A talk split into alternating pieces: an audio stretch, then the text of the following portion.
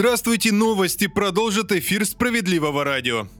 За ремонт автомобиля на даче могут конфисковать участок. Об этом сегодня вновь предупредили юристы. Ремонт машины порой приводит к разливу различных технических жидкостей. Они, в свою очередь, могут попасть в почву, а это уже квалифицируется как загрязнение окружающей среды. Инспекция может приехать и взять пробу грунта. Если будут найдены соли тяжелых металлов, грозит штраф до 10 тысяч рублей. При повторном нарушении владельца через суд уже могут лишить земельного участка. Добавлю, что юристы не уточняют, планируются ли ли рейды инспекторов или они работают только после жалоб очевидцев.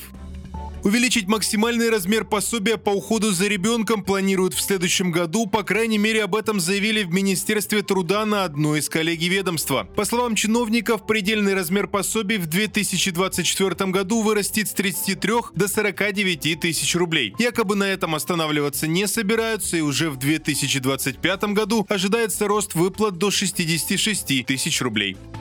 О новом виде мошенничества предупреждают в Центральном банке и прокуратуре. Злоумышленники начали звонить своим жертвам по видеосвязи. При этом они имитируют обстановку банковского офиса и работу в нем. Таким образом, звонящий повышает к себе доверие, а дальше уже действует по известным и стандартным схемам и получает доступ к деньгам. Справедливое радио напоминает, представители банков не звонят в мессенджерах и не звонят по видеосвязи. При любой подобной попытке так начать разговор, бросайте трубку и сами связывайтесь с вашим банком.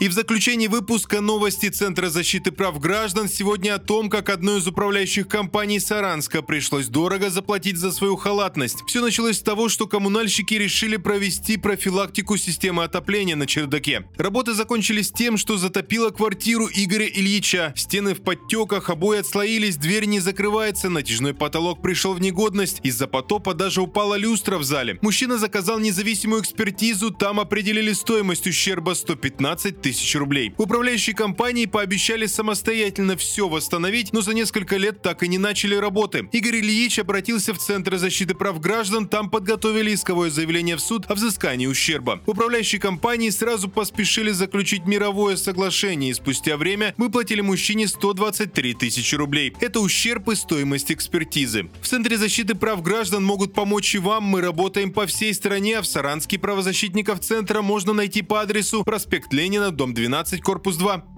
Выпуск на этом завершен. В студии работал Захар Письменных. Оставайтесь на волнах справедливого радио.